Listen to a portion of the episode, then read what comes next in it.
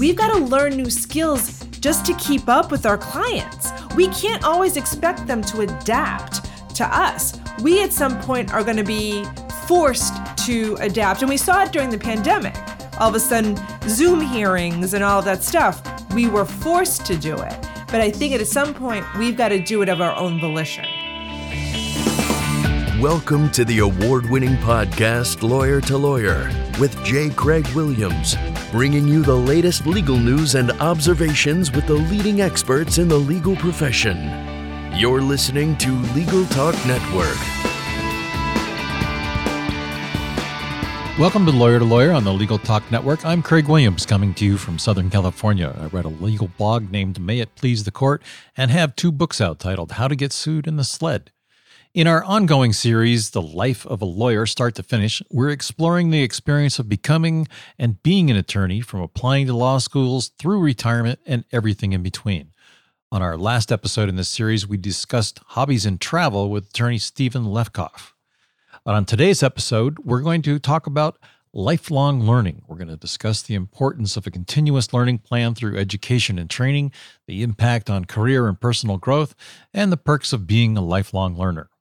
And to do that, our guest today is attorney Kelly J. Proya. She is the founder of Logicate, a private coaching and business school for lawyers. She's an attorney, entrepreneur, and a teacher, and also an adjunct professor at Suffolk University Law School, teaching 21st century lawyering. Kelly is also a former in house IP counsel. Welcome to the show, Kelly. Thank you for having me. I'm very excited to be on your podcast. Well, thank you. Well, we're let's start out with a little bit of context. Uh, how'd you get into coaching attorneys and maybe a little bit of background about yourself? So I went to law school, uh, graduated in 1998, and went directly in house as an intellectual property attorney. I did that until I had my daughter, and I took a few years off to be a stay at home mom.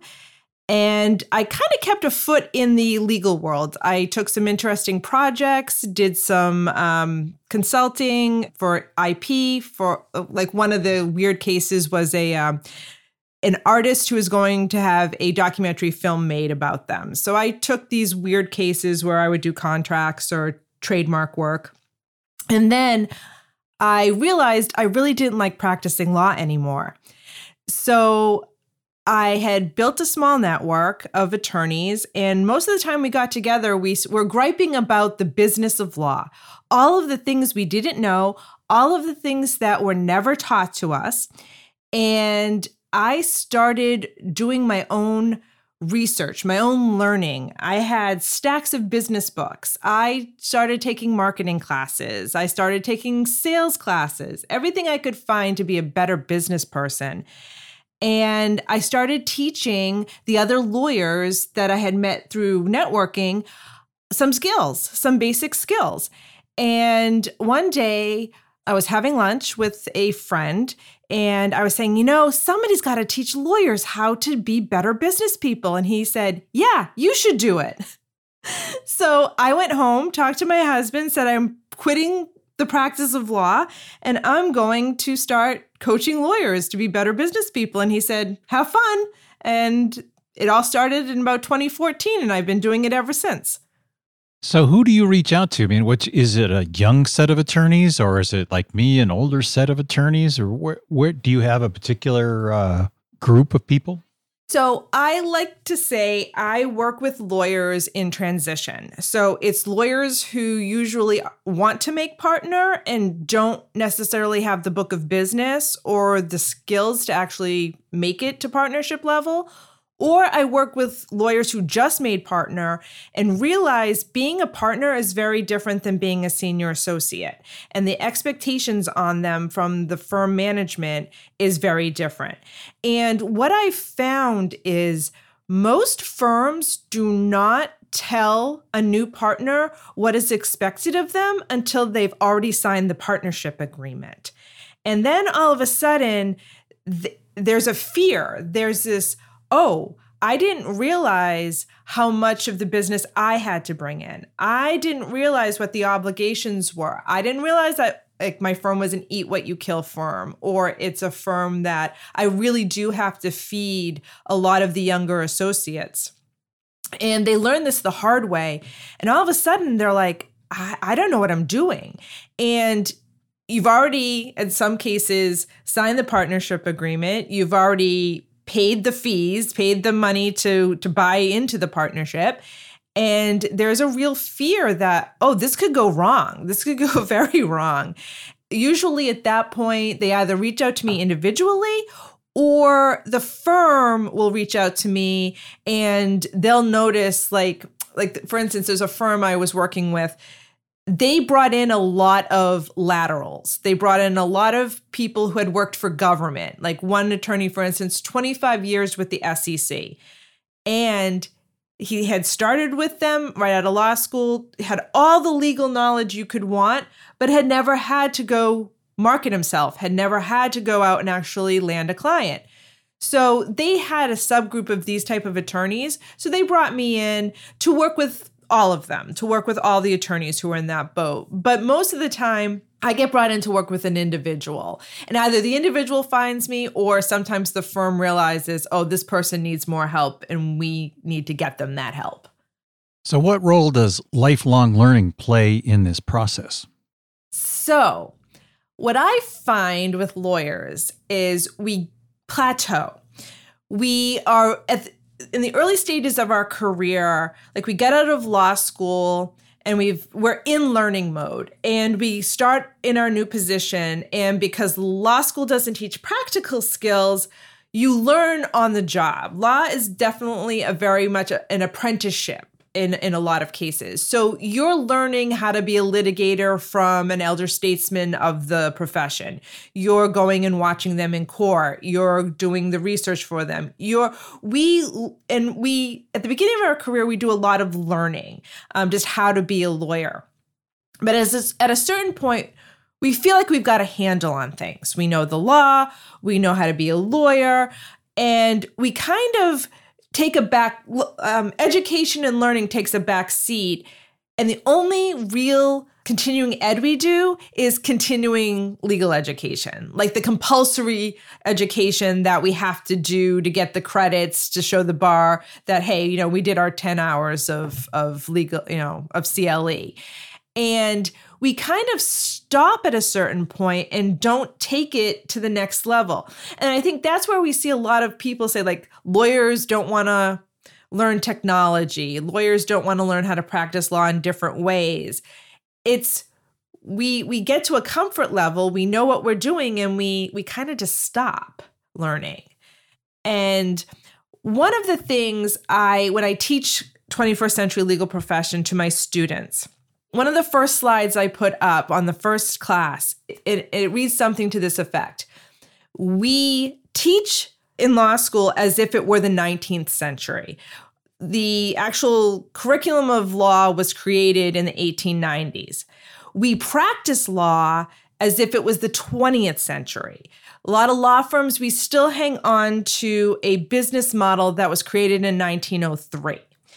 Then we actually practice law in the 21st century and we have clients and eh, who they live they breathe they operate in the 21st century. And if we don't learn 21st century skills we're going to be left behind at some point by our clients because they live breathe work in a different in, in industrial model than well lawyers and law firms work in. So my pull is always we've got to learn new skills just to keep up with our clients. We can't always expect them to adapt to us. We at some point are going to be forced to adapt. And we saw it during the pandemic. All of a sudden, Zoom hearings and all of that stuff, we were forced to do it. But I think at some point, we've got to do it of our own volition.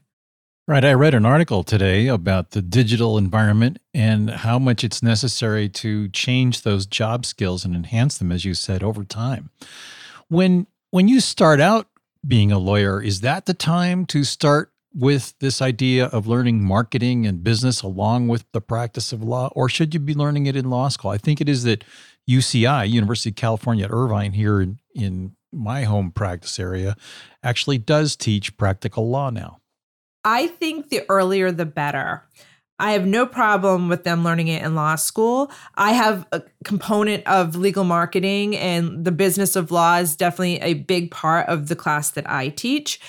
I also think, though, it should be encouraged by law firms that their uh, young attorneys should have the skills to bring in business as soon as possible.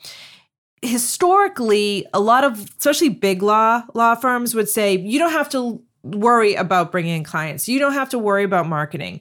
Just worry about learning the law.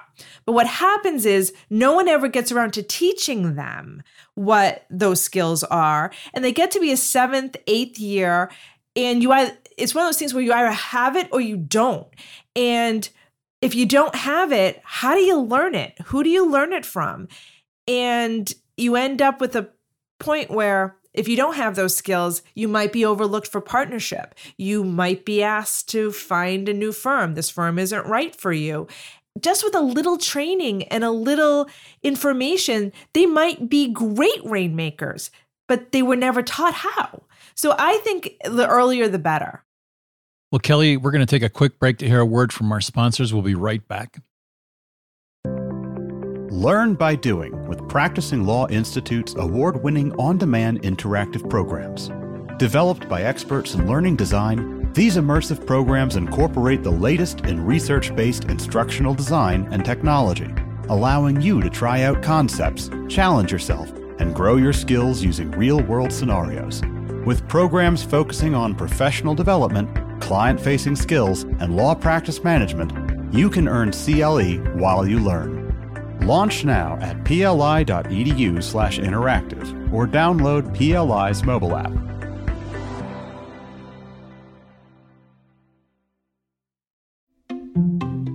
Filing court documents, serving legal papers, collecting electronic signatures, all critical parts of the litigation process, yet ones that are time consuming and error prone. But what if you could do more straight from your case or document management software? InfoTrack automates data entry, document selection, tracking, and information syncing across all these core tasks and more by integrating with your core systems like Clio, Smokeball, Leap, MyCase, and others. Spend more time on substantive legal work and less time on busy work. Learn how simple it can be at infotrack.com/simple. And welcome back to Lawyer Lawyer on the Legal Talk Network. I'm joined by attorney, entrepreneur, and teacher Kelly Proya.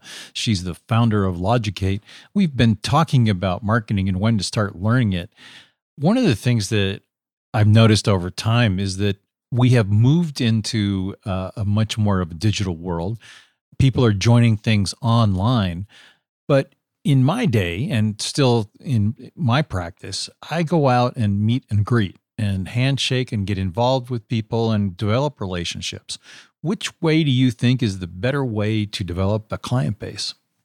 I teach my clients to build a network and ref- a referral network. I have attorneys literally 100% of their business comes from the people they know. It's, you know, it goes back to the basic principles where people do business with people they know, like, and trust. I think you've got to get out, you've got to meet people, you've got to build relationships. We are in a, whether it's digital, you know, through LinkedIn, Twitter, or Facebook, but I think there has to be an in person component because we still want to meet people where they as human beings. There'll be younger people who'll say, you know, I'll just hire somebody online or I'll just use a service like LegalZoom or something where I don't have to go out and and and actually, you know, interact with people. But for the most part, most of the lawyers, when we do a deep dive into where their business come fr- comes from, it comes from the people they know and the people they've built relationships with over the years. You know, before the podcast, we were talking a little bit, and we mentioned the company called Rainmaker U, and you had you had heard of it and had met uh, the gentleman who runs it. How do those programs help lawyers, and like the ones that you run? What is it that that what's the core development that comes out of those programs? So I view programs like mine and, and Rainmaker U as sometimes we need somebody outside of ourselves, like a coach, to show us the way. I consider myself like a guide. I'm not the hero of your story, you are, but I'm your guide. I'm your Obi Wan Kenobi or Yoda or whoever. And I teach you the skills that you need to succeed in whatever, in your chosen endeavor. So in my case, it's marketing. So it's those things where most lawyers don't have anybody to talk to about hey i tried this it didn't work how how should i have done it? How should that have gone? You know can i role play with you? Can i'm going to a major conference. What should i be looking out for? If you don't have anybody to actually ask the questions of you're going to have a really hard time finding the right answers and it's going to be a lot of trial and error and then you're going to end up taking a lot longer than you need to to reach the results you want. So, what a coach does, or what somebody like Rainmaker University does, it gives you tools, tricks, ways to of thinking, of being that kind of cut through that trial and error and get you the results faster.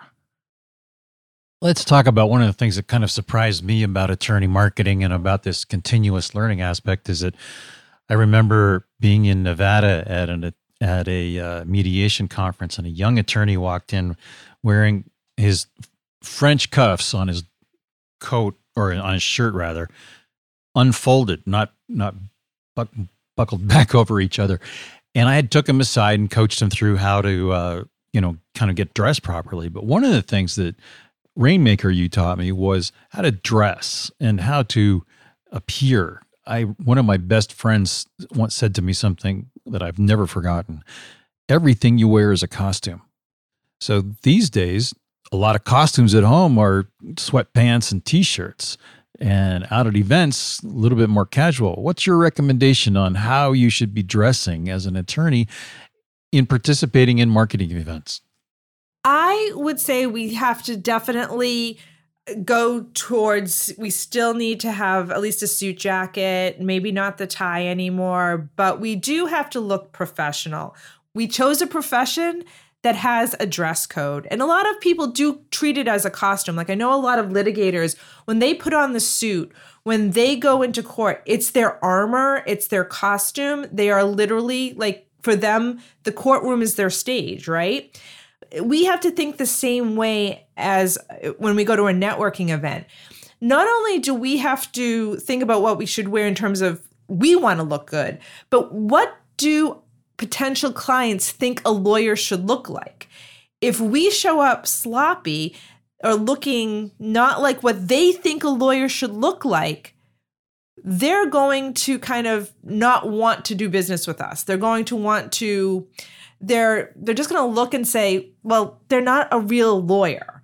So as much as I like my sweatpants, I like my leggings, when I go out, um, I, I've actually ditched the the suit, but I'm always have a, a, a dress, heels, jewelry, ma- like makeup. I'm always conscious of the look that I am I am portraying, and I think you kind of have to as a lawyer because again, people have an image of a lawyer in their mind, and if you don't fit that image, you're probably not going to get the business.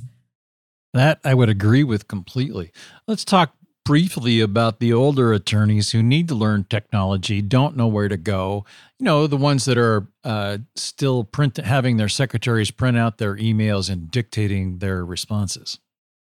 I'm probably going to say something maybe a little controversial, but unless they're willing to take a course like i mean microsoft you know offers courses in excel and office and office 360 and outlook like you can actually go and and get a certif- certificate in in those things you can actually like you can go online and learn learn things as well they probably aren't going to be taught like i don't i you know if they haven't shown up yet to say hey you know I don't know this. Can somebody help me out here? You can if if the firm is in such a way that somebody could go to the person and say we'd like to offer you something we'd like to help you learn you know xyz skill but otherwise what i find is most of the time it, doesn't work. I have a firm, they have a, a partner who's in his 70s and he's still working off like Microsoft documents that he created back in the 90s. And when the young people say, when the young lawyers say, hey, we can get this software program, we can get this, we can get that, and make our lives a lot easier, he's like, hey, I don't, we don't need to spend money on that. I've got my my old docs that like have been around for 30 years. It's it's it's a I think it's an issue. I would love to see all lawyers learn, but some lawyers I think get to a point where you're not going to to get them to the table. Right. Where would you direct somebody like that? How would you just say go online if they're not uh, let's say they get an, an, ultimatum from the firm as some older attorneys have. Say you either learn this stuff or it's time for you to retire. I think at that point, um, I would look to programs, adult learning programs. Um, and there's a lot of them at local, like CCRI in Rhode Island, where I am, like the local community colleges. Actually, send them into a get them out of their office and send them to an actual uh, building where they're learning with other people because if you say you know you can do this in your spare time they'll always be they can always find something else to bill. Like they'll always find an excuse not to do it. I think you literally would have to take them out of their comfort area which might be their office or the firm and actually put them into find an adult learning place that could could offer the course or the class that they need. Maybe even if it's a technology like a you know, a, a, CRM system, like a client management system or something. Maybe at that point you bring somebody in from the company and it's a firm wide thing. You're not pointing, hey, you need to do this, right? right? It's everybody's learning this. And maybe that's how you do it, but you have to make it mandatory at that point. Well, Kelly, we're again going to take a quick break to hear a word from our sponsors. We'll be right back. Hey, Gee, what's up? Just having some lunch, Conrad. Hey, Gee, do you see that billboard out there? Oh, you mean that guy out there in the gray suit? Yeah, the gray suit guy. Order up. There's uh, all those beautiful, rich, leather bound books in the background. That is exactly the one. That's JD McGuffin at Law. He'll fight for you! I bet you he has got so many years of experience. Like decades and decades. And I bet, Gee, I bet he even went to a law school. Are you a lawyer? Do you suffer from dull marketing and a lack of positioning in a crowded legal marketplace? Sit down with Gyi and Conrad for Lunch Hour Legal Marketing on the Legal Talk Network, available wherever podcasts are found. And welcome back to Lawyer to Lawyer on the Legal Talk Network. I'm joined by attorney Kelly Proya. She's founder of Logicate. You know, Kelly, we've kind of alternately talked about marketing and continuous learning. And I bet a lot of our listeners are trying to figure out why we're doing that. But my experience is, and I, would like you to kind of follow up with this and talk about it from your perspective, is that when you engage in continuous learning, you get new hobbies, you keep a little bit of a sharp mind or a little bit sharper, and you get to know other people, which in turn results in your network expanding. What do you think about that? I'm glad you you brought this up because there was a over the weekend um, a podcaster that I listened to, he has a daughter who just went off to college and she was having a little bit of homesickness and she was saying, I don't know anybody. I want to come home. And he said, and he said, you know, I'll give you guys who listen to me the same advice I gave my daughter go out and volunteer. Go out and raise your hand. Go out and show up at events. Go out, you know, he's like, there's probably a hundred different activities going on on campus uh, in any given week. Go show up, go meet people. And as lawyers, we stay in our offices, we bill like crazy. We don't show up in the community, in any community, most of the time. And it's so important to get out there and meet people. And part of the being able to meet people is learning new skills. If you want to learn a new language. It's great. You can get Babbel and and you know on your phone and learn your new language. But the best part of learning a new language is being able to speak it with other people. So i know in uh, my area there are like well, pre-pandemic, like if you wanted to learn French, you could go to the French library and you could go and you know specific you know over a spe- specific day specific time and you could practice your french skills. And i think that's great because you're hanging out with people with similar interests and it, that's how we build again the network the referrals. That's how you get them from the people you know and you if you hang out with people who like the same things it's a lot easier to say hey you know what? I want to go see my friends. Um, you know whether it's whether i'm doing music learning a language doing toastmasters whatever it is it becomes better to do it with friends right exactly you know you mentioned something that kind of triggered a thought in my mind you have to really set aside some time for learning. How do lawyers who bill like crazy, as you said, learn how to do that? How do you develop that skill? It's hard because we are trained that every minute of our day should be calculated in what six minute increments, right? But you have to set time aside. Like I tell my students, if you have a hobby right now, keep the hobby. If you like running, go run. If you play tennis, go play tennis. If you like playing piano or or, or writing poetry or whatever it is you love and you like to do, keep it. Keep it going. Don't let the profession tell you what and who you should be. But we kind of get into a position where it's kind of drilled into us. Oh, you know, I always have to be working. I always have to be working. Um, I worked with a firm where one of the managing partners used to go around the firm at on Friday night at like seven, eight o'clock at night and like kind of lament, well, where is everybody and why isn't everybody here? And everybody should be here working. And I expect people to be here on Saturdays. And if you hear that over and over again, you do kind of say, hey, you know, I would love to go learn how to sail or I'd love to go learn how to play golf, but I got to be back in the office. It's kind of reprogramming saying, you know what? I'll work when I'm there, I'll do what it takes, but I need to set time aside to be a better lawyer. And part of being a better lawyer is being a better human being. And by that, I mean, like, again, Go spend time with family. Go do something you love. Take your vacation. Go learn a new skill because those are the things that are going to light you up and they're going to make you a better lawyer because you're going to appreciate when you're at the office, you're going to do your work and then you're going to enjoy your time off and you're not going to regret not being in the office.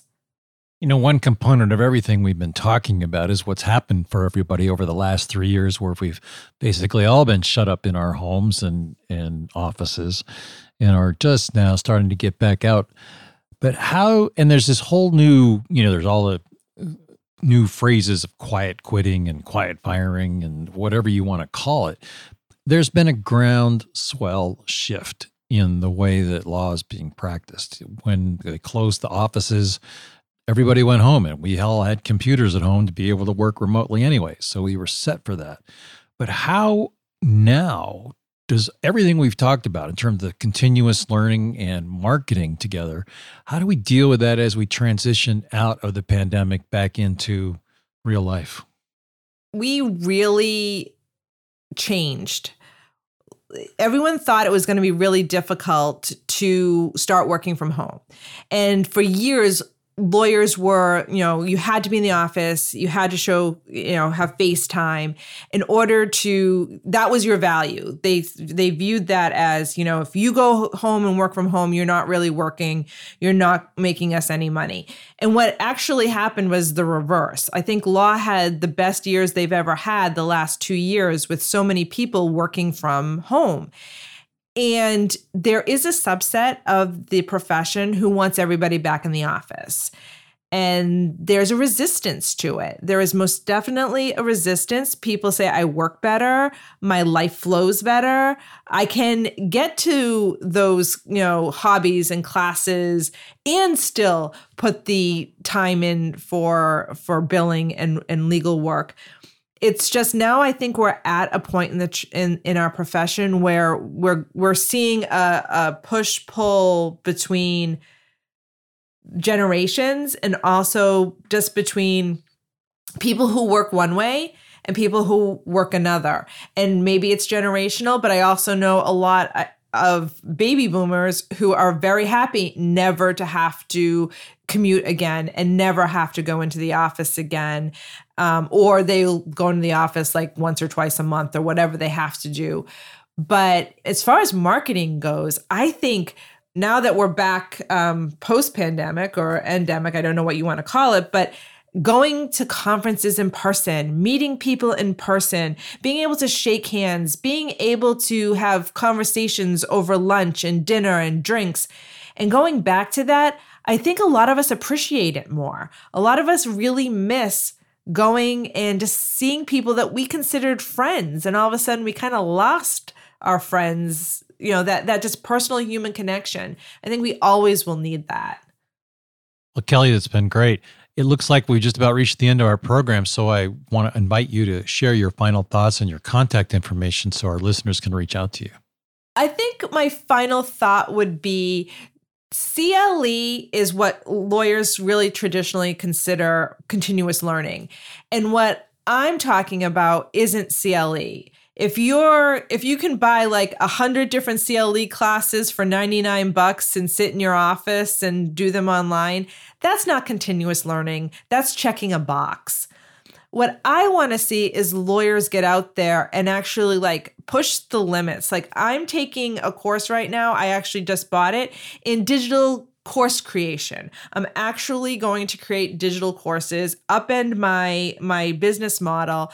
But in order to do that, I just purchased a, a, a nine week course that's going to take me soup to nuts and t- teach me how to do this. And I think lawyers need to look at that and say, that's continuous learning. Like, do I want to be a podcaster? There's plenty of courses to be a podcaster. Do I want to be a blogger? Do I want to learn how to use Instagram?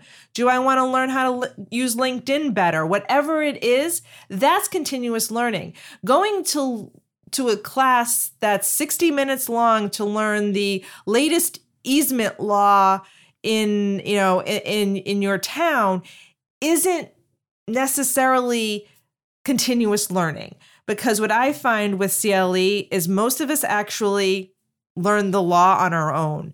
Um, like in massachusetts we have no cle requirement. I'm barred in massachusetts i have no cle requirement. But I guarantee every lawyer in Massachusetts keeps up on the law and the changes in the law in their practice area. But what I also see with the lawyers in Rhode Island who do have a CLE requirement is the patent attorney is taking a course in um, a class on real estate just to check a box. That's not that's that's a waste of his time. It's not what CLE was meant to be, but it's what it's become. And I think we need to look at that differently as a profession, but in the continuous learning, it's broader than that. It's it's skills maybe it's learning how to be a better negotiator, a better speaker, maybe it's taking an improv class. Whatever it is to move your profession forward, your your career forward. And we don't think about learning as lawyers in that respect. No, we sure don't. But it's been a great idea to do follow up with all of that. Kelly, what's your contact information? How can our listeners reach out to you? So, if anybody wants more information on me and Lawducate, my URL is www.lawducate.com. And my email is Kelly with an I, K E L I, at lawducate.com. And you can link into me. I'm on LinkedIn, I'm uh, on Twitter and that's and i have a new instagram account the honest lawyer project um, and that's on instagram and i haven't posted anything to instagram yet but that's in the works too Wonderful. When so our listeners understand, it's Lawducate, L A W D U C A T E. That is correct. Great. Kelly, it's been a great having you on the show. Thank you. Thank you so much it's kind of consistent with what Kelly's said and what Stephen Lefkoff has said and many guests who've been on this podcast, and it seems as if we all need to take a break, and we've gotten a good break over the last three years, and now picking up into the swing of things once again. Kelly's right. The handshake is, I think, probably the best way to get new business for a young lawyer and establish yourself in the community, as well as get known within the bar. But one of the things that Kelly didn't talk about that I thought during, about during the program and forgot to ask her is associations. Lawyers will practice in a specific area. I practice in the environmental arena. There are certain trade associations that businesses that have the, that type of exposure belong to. I also belong to those organizations and meet and greet them because some of those people can be my clients. It's also another way for me to get out and learn more about their manufacturing facilities and their personal exposures and chemicals that they're dealing with and the like. So it benefits both of us. So lifelong learning turns out to be something that is going to help your business as well. So take the time to do it. If you like what you heard today, please rate us on Apple Podcasts, your favorite podcasting app. You can also visit us at LegalTalkNetwork.com where you can sign up for our newsletter. I'm Craig Williams. Thanks for listening. Please join us next time for another great legal topic. Remember, when you want legal, think lawyer to lawyer. Thanks for listening to Lawyer to Lawyer, produced by the broadcast professionals at Legal Talk Network. Subscribe to the RSS feed on LegalTalkNetwork.com or in iTunes. The views expressed by the participants of this program are their own and do not represent the views of, nor are they endorsed by, Legal Talk Network, its officers, directors, employees, agents, representatives, shareholders, and subsidiaries. None of the content should be considered legal advice. As always, consult a lawyer.